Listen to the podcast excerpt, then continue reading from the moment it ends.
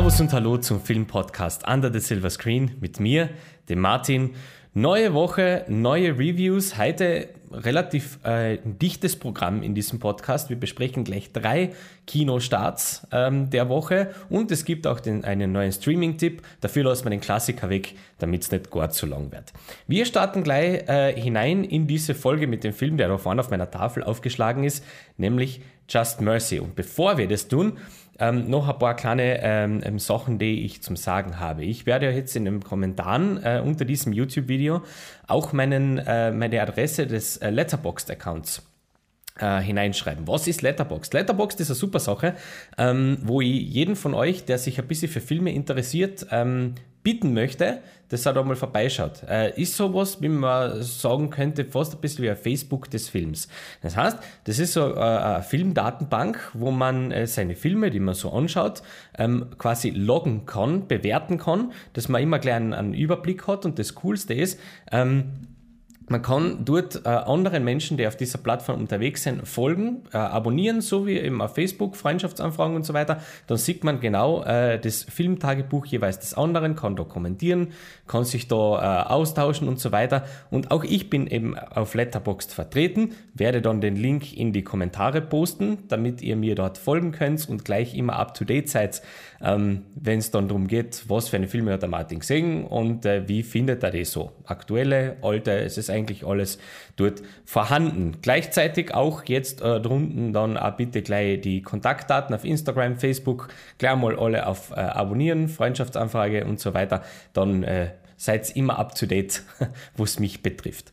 Das gleich mal vorausgeschickt. Aber jetzt schauen wir uns doch gleich mal den ersten Film an, ähm, der heute oder beziehungsweise diese Woche am Donnerstag genauer gesagt in den Kinos bei uns gestartet ist in Österreich, nämlich Just Mercy. Just Mercy ist ein Film, der äh, in äh, den USA bereits letztes Jahr seinen Kinostart hatte, war so ein bisschen in der Award-Season dabei schon.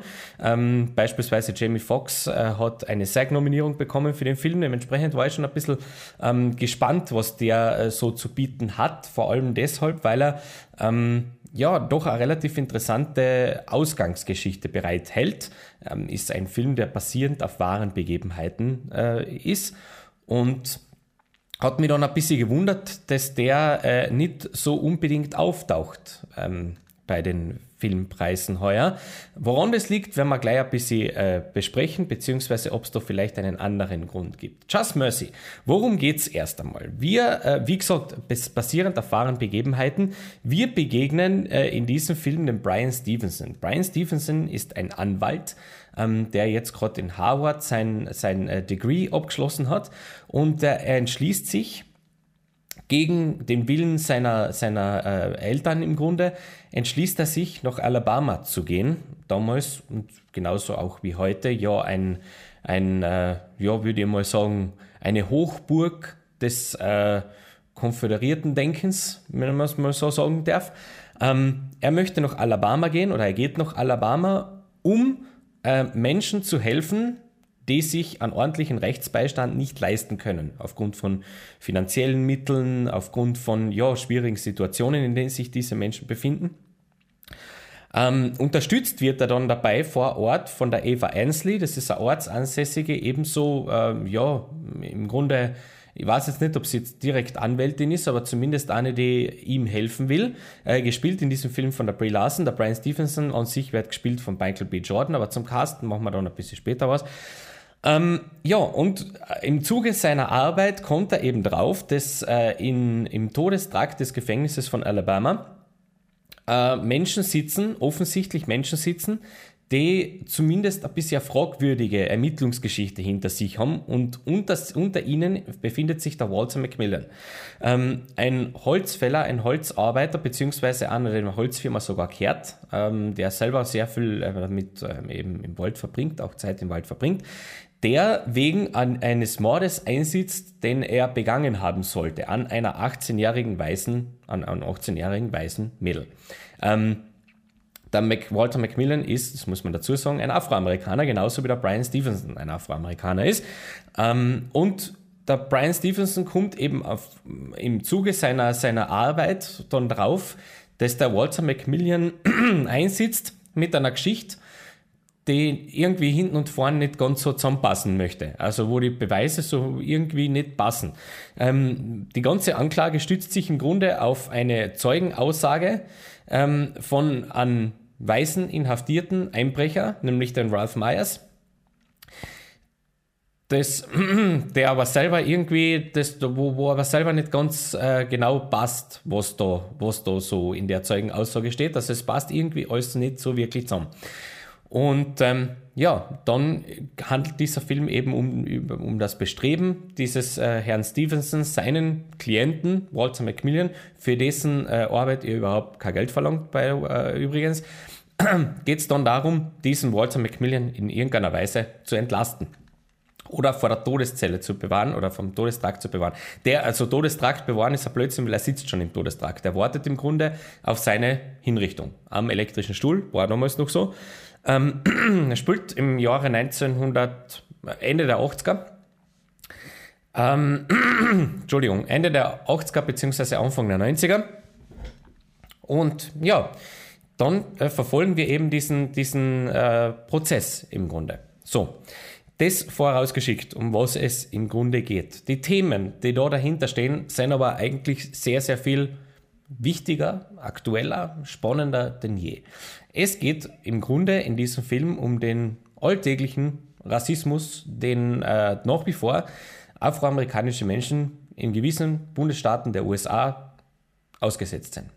Ähm, der spielt jetzt zwar schon, ist, ist zwar schon ein bisschen her, die Zeit, äh, wo der Film spielt, trotzdem wird man, wird einem beim äh, Schauen dieses Films das Gefühl nicht los, dass es sich in ganz vielen Dingen nicht unbedingt geändert hat in diesem äh, Landkreis oder in diesen Landstrichen. Ähm, wir befinden uns eben im, in Alabama. Und in äh, Alabama ist es damals zumindest so gewesen, dass, äh, das wird da im Film sehr, sehr äh, gerade thematisiert, gewisse Menschen ihr Urteil bereits gefällt haben über sich mit dem Moment, äh, auf, in dem sie auf die Welt kommen und man ihre Hautfarbe sieht. Es reicht, oder es reicht in diesem Fall äh, von Walter Macmillan tatsächlich eine einzige Zeugenaussage, die noch dazu nicht ganz stimmig ist, eines Weißen. Ohne jegliche Beweise reicht es an Menschen ähm, in den Todestrakt zu setzen und den einfach hinzurichten, damit man halt ein, einen Täter präsentieren kann. Ähm, eine sehr erschreckende Geschichte, die an da äh, aufgetischt wird, beziehungsweise äh, erzählt wird, die an sehr, sehr betroffen macht, die an etwas an, an, die, an, an der Menschlichkeit der handelnden Personen zweifeln lässt, tatsächlich. Ähm, das ist ja einfach eine, eine relativ erschreckende, eine relativ brutale Realität, der wir uns da stellen. Bevor wir jetzt überhaupt über die filmische Qualität dieses äh, Streifens sprechen, mal ganz kurz zum Cast. Da, die Hauptrolle ist der Michael B. Jordan, wie schon gesagt. Nebenrolle dann ähm, Brie Larson, Oscar-Preisträgerin und in der Nebenrolle des äh, Walter Macmillan, eine sehr, sehr wichtige Nebenrolle äh, in dem Film, der muss wirklich hinhauen, äh, Jamie Foxx. Und Jamie Foxx ist tatsächlich auch der Shining Light dieses äh, Films, wo der Michael B. Jordan so das macht, was er zu machen hat und auch die Brie Larson eher Zuarbeiter ist, ist es tatsächlich der Jamie Foxx, der äh, in diesem Film wirklich wieder mal strahlt. Es ist, der, der ist wirklich einer der, der Schauspieler, den ich immer wieder gern sehe in welcher Rolle auch immer. Und, und hier hat er tatsächlich seine große Show. Ähm, er spielt diesen Walter Macmillan wirklich mit einer, mit einer, mit einer dermaßen ausdrucksstarken, äh, mit einer dermaßen ausdrucksstarken Art und Weise, deren tatsächlich total teilhaben lässt an dem, wie es ihm geht. Das Schicksal, das er tragen muss in dieser Todeszelle, ist ja wirklich äh, fast eine unvorstellbare äh, Art und Weise noch dazu, wo er eigentlich vom ersten Moment an klar wird und ganz, ganz eindeutig präsentiert wird, dass der total unschuldig dort drin sitzt. Also man ist, das ist wirklich, der Film haltet sich nicht damit auf, uns ähm, weiß machen zu wollen, dass da doch irgendwie was dahinter stehen könnte, sondern da ist vom ersten Augenblick an klar, dass dieser Herr Macmillan komplett unschuldig im Todestrakt sitzt. Total. Das ist vom ersten Augenblick an absolut klar dass das so ist. Ähm, weiters haben wir dann noch den äh, O.G. Jackson äh, Jr. und äh, in Rolle des Ralph Myers, den Tim Blake Nelson, der das exzellent spielt. Und ähm, der Film natürlich, es ist ein Gerichtsdrama auf wahre Begebenheit. Natürlich sehen wir dann auch zum Schluss wieder den, den Reel der, der echten Personen mit Fotos und Videos und so weiter. Und ähm, ja, das ist tatsächlich relativ perfekt gecastet. Die schauen alle sehr, sehr ähnlich aus. Woran könnte das jetzt liegen?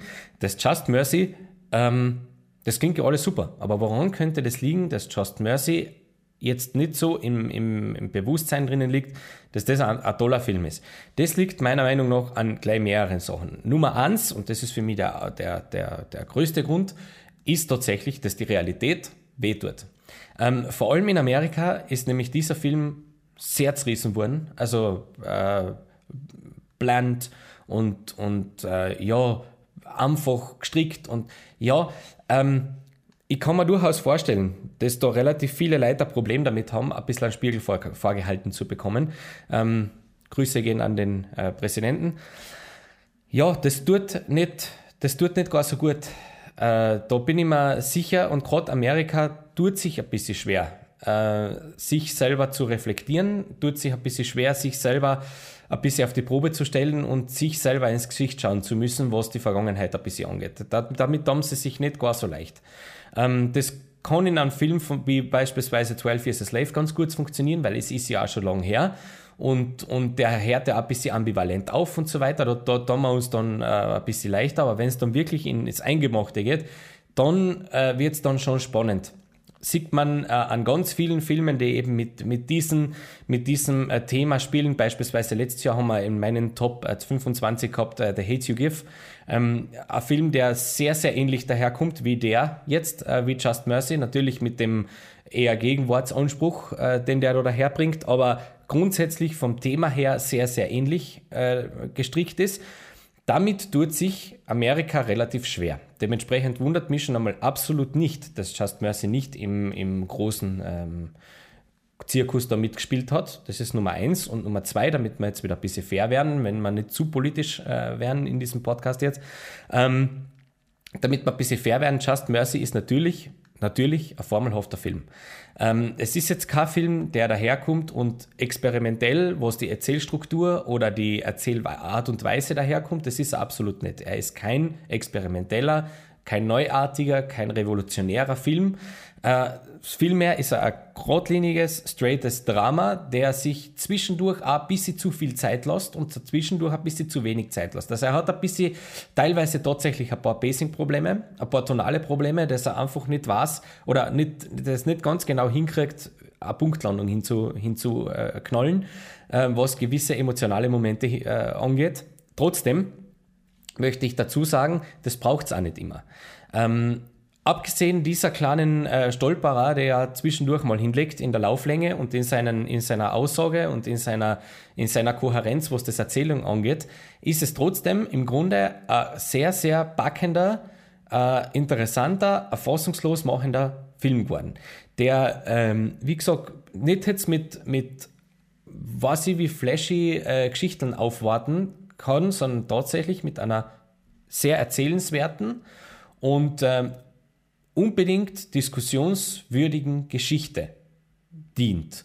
Ähm, das reicht mir aber in dem Fall auch schon, muss ich ganz ehrlich sagen. Das reicht mir. Man muss nicht immer von jedem Film ähm, ja, erwarten, dass er an da jetzt ähm, wie auch immer, cineastisch äh, umhaut, sondern manchmal reicht es auch einfach, wenn ein Film daherkommt, der an eine Geschichte erzählt, der einfach von hinten und vorne stimmig ist, der ähm, an erwischt, der an bockt, der an wirklich teilweise trotz seiner doch recht ordentlichen Lauflänge, das muss man dazu sagen, der Film geht über zwei Stunden, also zwei Stunden zehn circa, doch seiner, trotz seiner ordentlichen Lauflänge zu keiner Sekunde langweilt, dann äh, ist meiner Meinung nach ähm, der Sinn des Films schon erledigt. Also abgesehen von kleinen Geschichten muss ich tatsächlich sagen, Just Mercy ist ein Film, den ich jedem empfehle, der grundsätzlich einmal auf Filme steht, ähm, wo eine gute Geschichte erzählt wird, die äh, vielleicht äh, hilft es auch ein bisschen. Ich, ich bin äh, tatsächlich einer, der sehr auf so eine, so eine äh, Filme steht, wo es um, um Gerichtsverhandlungen und so weiter. Das, ich, ich mag das. Ähm, dementsprechend natürlich äh, habe ich da bis jetzt einen Vorteil gehabt bei, die, bei diesem Film. Würde ich aber tatsächlich empfehlen, jeden, der äh, auf Charakterspiel steht, der jetzt einfach ins Kino sitzen will, einfach einmal so einen Old-Fashioned-Film anschauen möchte. Also es ist tatsächlich ein Film, der so ein bisschen daherkommt im Spirit von ähm, eine Frage der Ehre oder so. Also es ist tatsächlich wirklich so ein, so ein, so ein Streifen, der sehr grounded ist, sehr ähm, einfach unter Anführungszeichen daherkommt, aber trotzdem eine unglaubliche Wirkung hat. Und ich habe das auch gestern äh, mitbekommen bei allen Menschen, die mit uns gemeinsam im Kinosaal gesessen sind. Ja, da war schon die Stimmung jetzt nicht so gut, wie der Film dann aus war. Also er hat seine, seine Wirkung dann schon erfüllt. Ähm, dazu muss ich auch sagen, fairerweise, ich habe jetzt den Film im äh, Deutschen äh, gesehen.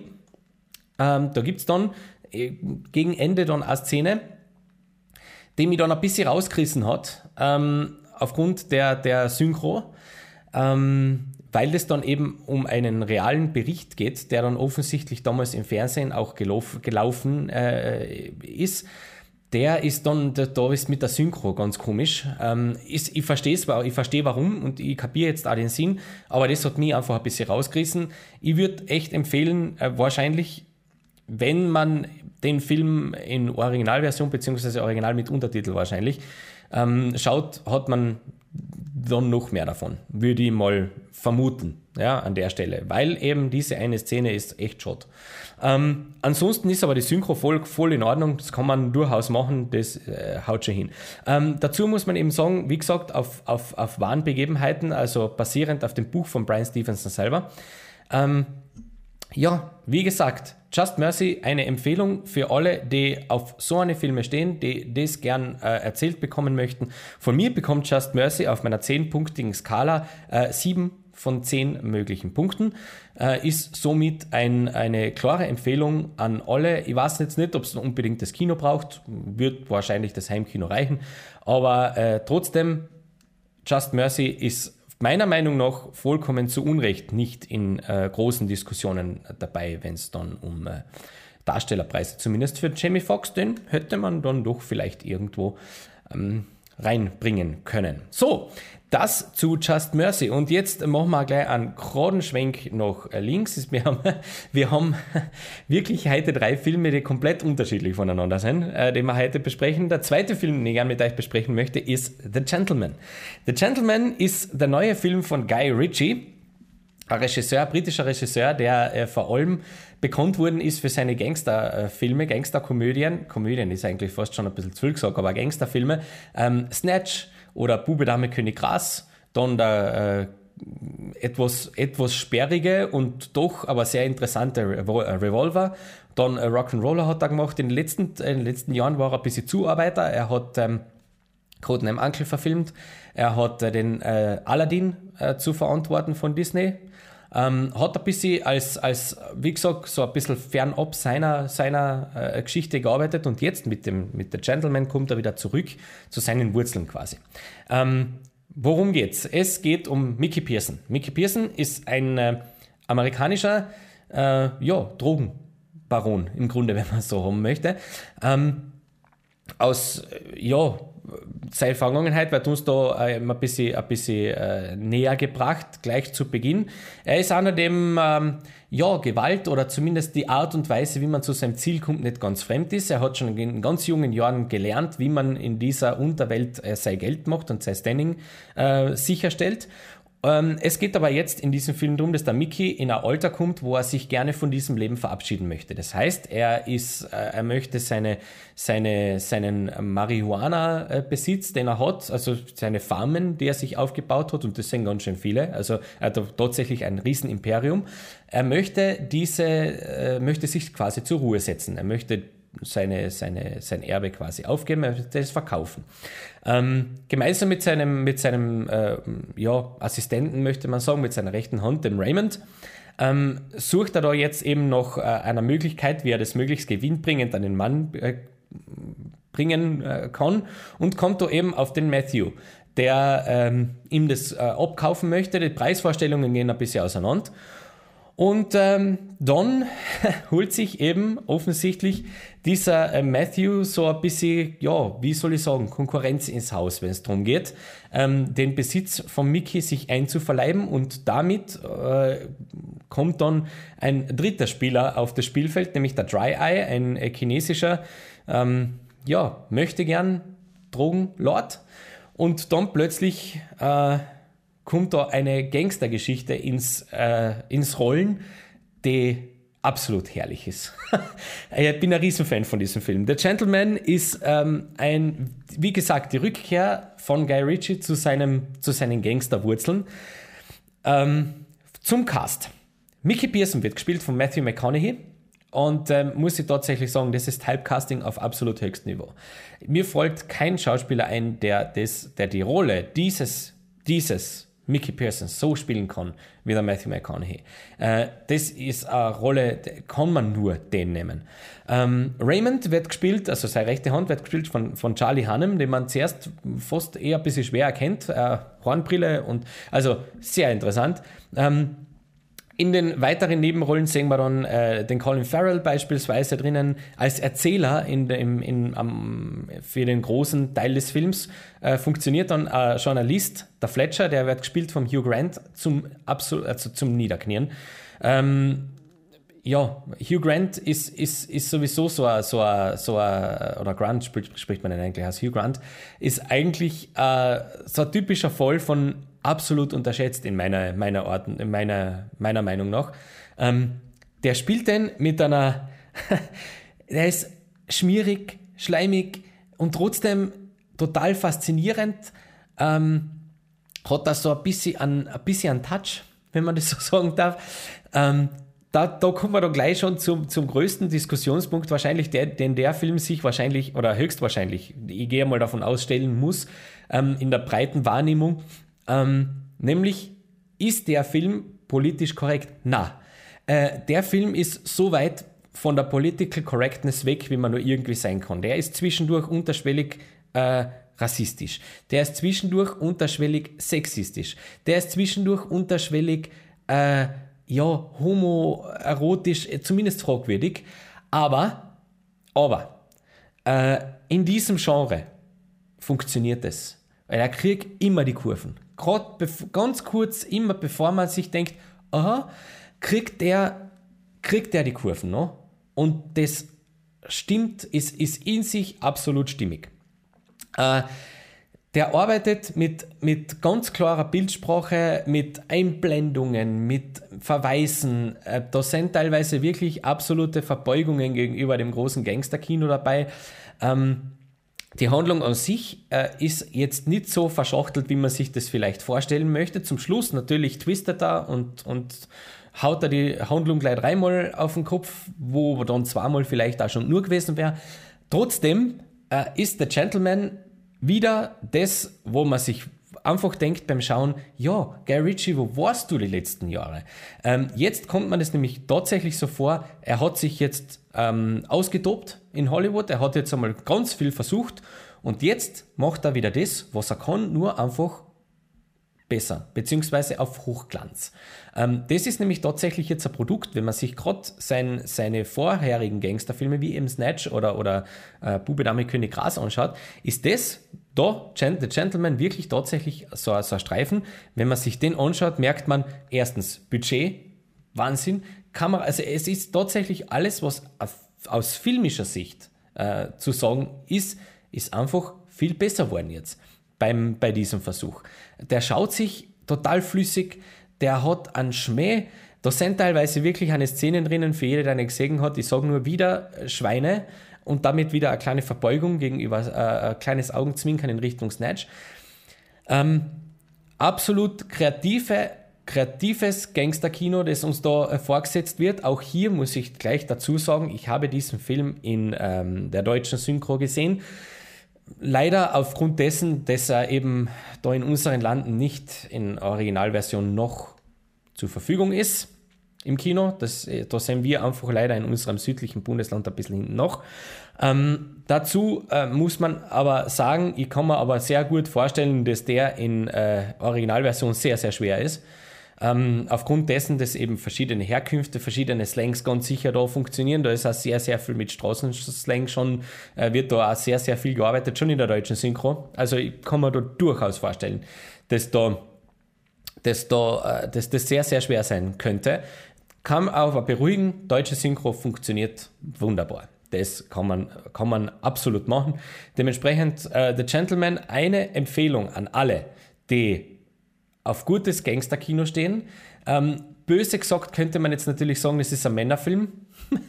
ähm, ist okay, äh, kann, man, kann man da durchaus so sagen. Trotzdem, ähm, wer, äh, er, er, braucht ein bisschen, bis er, bis er so dorthin kommt, wo man ihn erwartet. Aber wenn er dort ist, sensationell.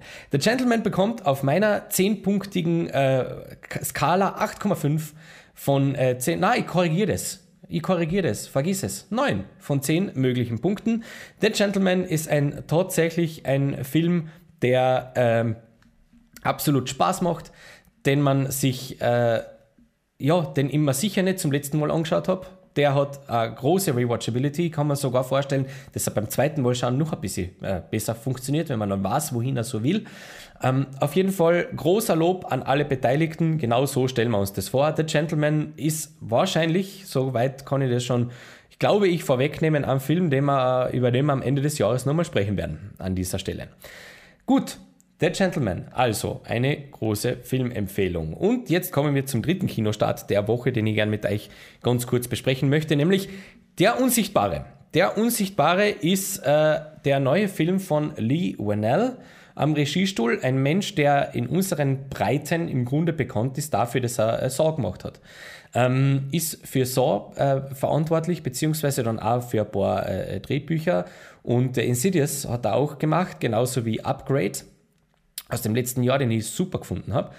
Ähm, der Unsichtbare ist, hat eine sehr interessante Geschichte hinter sich. Das hätte nämlich eigentlich sollen ähm, Teil dieses äh, Dark Universe werden. Dark Universe ist eben äh, ein filmisches Universum, das relativ viele schwierige Figuren belastete Figuren aus der Literatur zusammenbringen soll.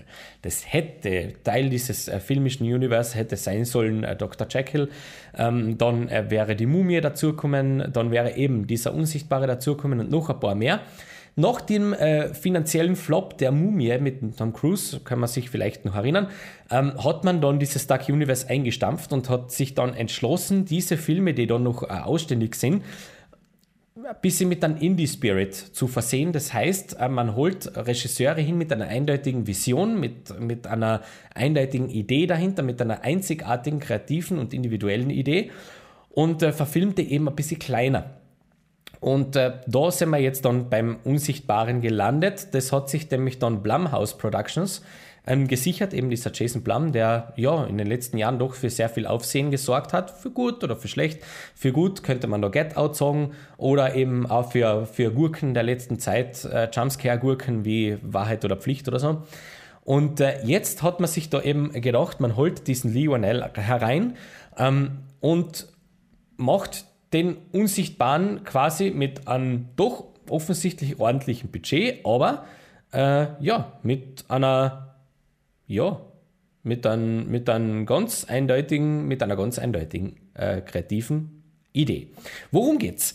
Es, äh, wir, wir verfolgen da äh, eine Dame, jetzt muss ich ganz schnell nachschauen, wie die heißt, weil äh, das ist wieder Top-Vorbereitung von Martin, das habe ich nicht nachgeschaut, beziehungsweise ich habe es näher mal im Kopf, so, so, wo sind wir denn da?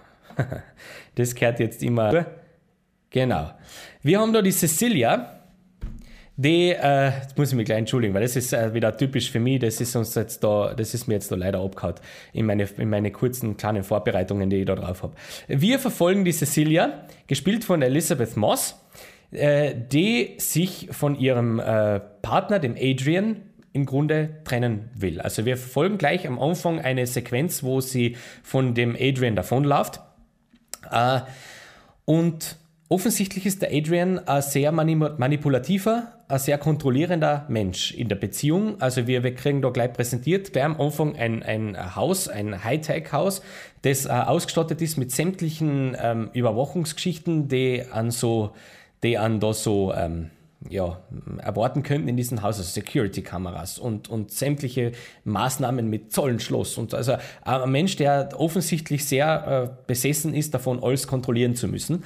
Ähm, da kriegen wir gleich mal am Anfang eine sehr, ein, eine sehr beeindruckende Hausführung ähm, in den ersten fünf Minuten. Aber gleichzeitig auch wird uns in den ersten fünf Minuten gleich schon klar, da ist wirklich äh, offensichtlich irgendwas, äh, passt da wirklich fundamental mit diesem Adrian nicht. Ähm, die, äh, unsere Hauptdarstellerin ist da äh, gleich auf der, auf der Flucht. Äh, ihr gelingt diese Flucht gleich am Anfang auch schon. Sie flüchtet dort zu ihrer Schwester, beziehungsweise zu ihrem Schwager mit äh, Kind.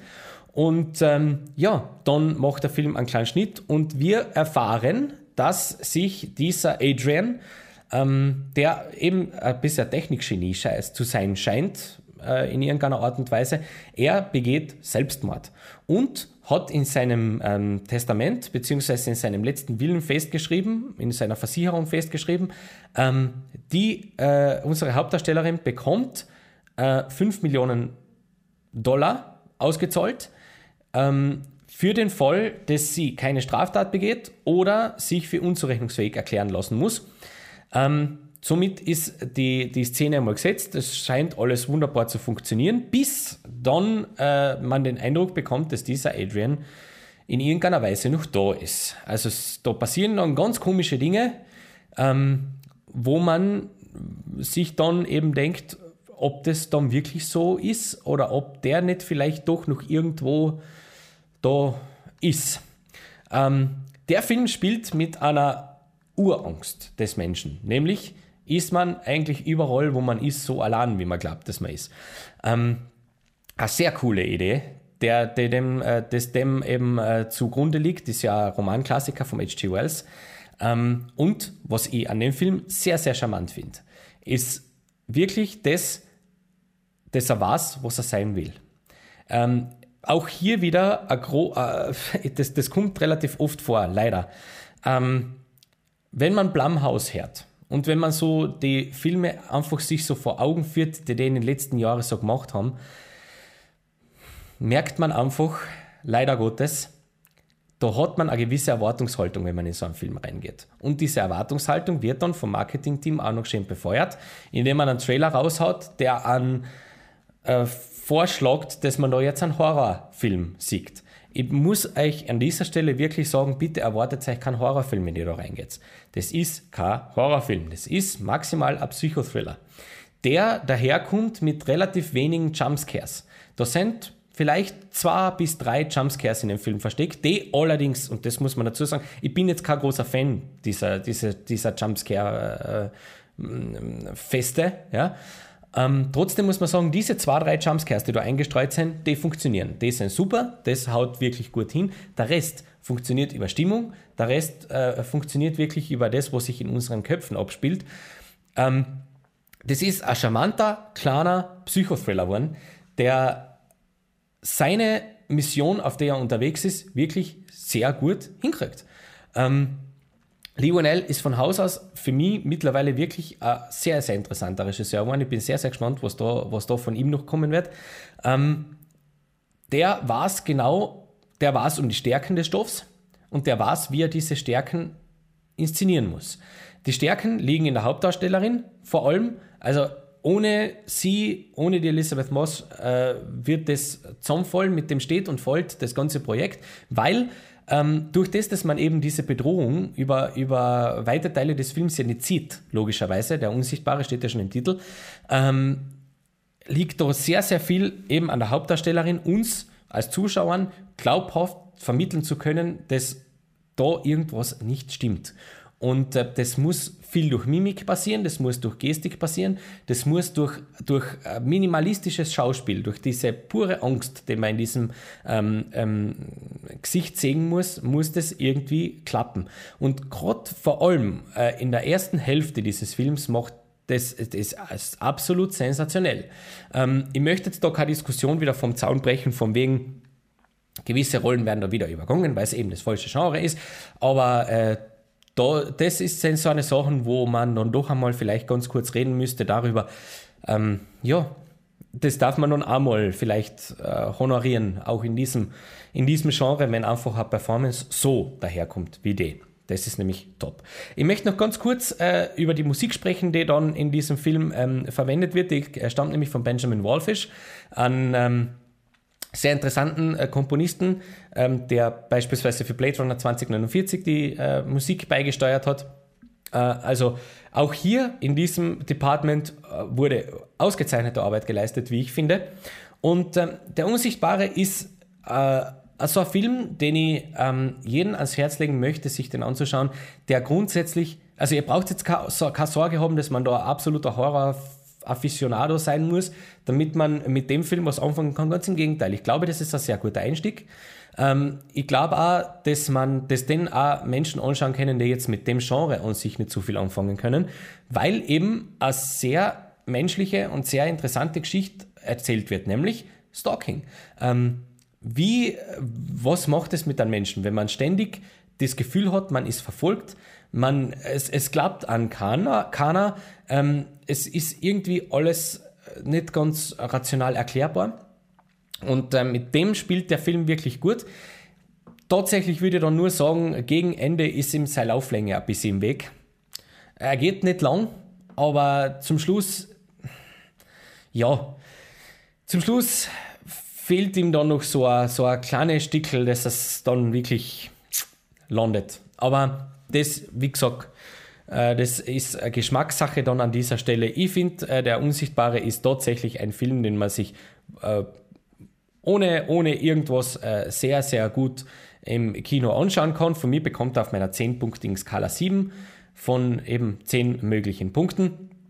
würde ich tatsächlich empfehlen, dass man sich den anschaut. So, das sind die drei Kinofilme, Kinoneustarts der Woche und wir schauen jetzt gleich noch zum Streaming-Tipp. Das geht sich noch aus. Wir sind jetzt ungefähr auf 36 Minuten. Das schaut gut aus. Ähm, Streaming-Tipp habe ich gefunden, dieses Mal auf Amazon Prime. Und ich möchte euch den deswegen vorstellen, weil ich der Meinung bin oder zumindest glaube in den äh, allgemeinen Diskussionen, dass dieser Film bisschen untergeht, beziehungsweise dass man den so ein bisschen vergisst. Und das finde ich schade. Es ist kein Meisterwerk, aber durchaus ein Blick wert. Äh, ich möchte gerne als Streaming-Tipp der Woche hier platzieren Jungle. Äh, ist auf Amazon Prime im Moment äh, im Prime-Abo zu streamen, gratis zu streamen. Ähm, ist eine sehr interessante Geschichte, vor allem wenn man dann sich ein bisschen in die, in die realen Vorkommnisse ein bisschen reinliest, weil das ist auch wieder ein Film, der auf realen Begebenheiten äh, fußt. Jungle ist ein Film, äh, der äh, ja, basiert auf dem Schicksal äh, eines Schweizer Lehrers, der heißt, das habe ich mal ausgeschrieben, Markus Stamm, ähm, der in den 1980er Jahren im Urwald in Bolivien verschwunden worden ist, äh, verschwunden worden ist, verschwunden ist der seitdem als verschollen gilt, wo man nicht weiß, was mit dem passiert ist. So, ähm, jetzt baut dieser Film da eine Geschichte rundherum, ähm, die eben so oder so ähnlich auch wirklich passiert ist. In den Hauptrollen sehen wir den Daniel Radcliffe und den Thomas Kretschmann. Die anderen sind eher unbekannt, die kann man auch ein bisschen vernachlässigen. Ähm, wir be äh, begegnen dort dem Yossi. Yossi Ginsberg, als in der Hauptrolle gespielt von Daniel Radcliffe, also einem äh, israelischen Staatsbürger, der dort nach Bolivien fährt in den Urwald und dann vor Ort von einem, äh, ja, kann man fast so sagen, Local Guide, so zumindest der Eindruck, von einem Österreicher namens Karl angesprochen wird, der äh, ihn, dem Jossi und seiner Gruppe ähm, in Aussicht stellt, ihn zu einem indigenen Stamm zu bringen, damit sie dort eben ein bisschen Forschungen betreiben können und so weiter.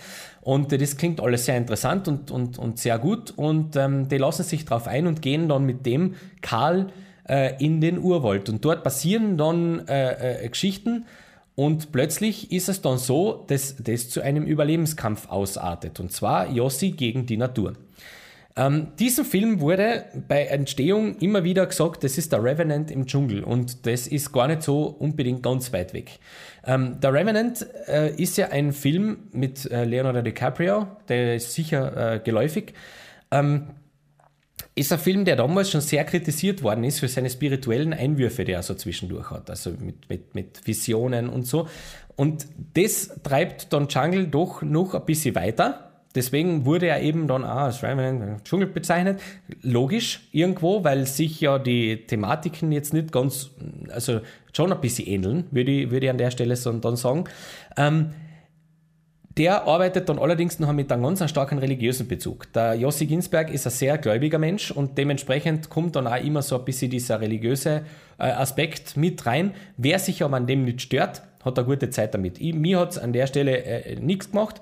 Ähm, das ist tatsächlich relativ stimmig eingearbeitet und man versteht, weil sich eben diese, die, diese Figur auch sehr über das definiert, ähm, habe ich da dann absolut nichts dagegen und kein Problem damit, äh, dass, da, dass da sehr viel eben mit dieser mit dieser Geschichte da gearbeitet wird, weil es eben zu seinem Charakter wunderbar äh, funktioniert und, und dadurch eben seine, seine, sein Character Arc ein bisschen vorangetrieben wird.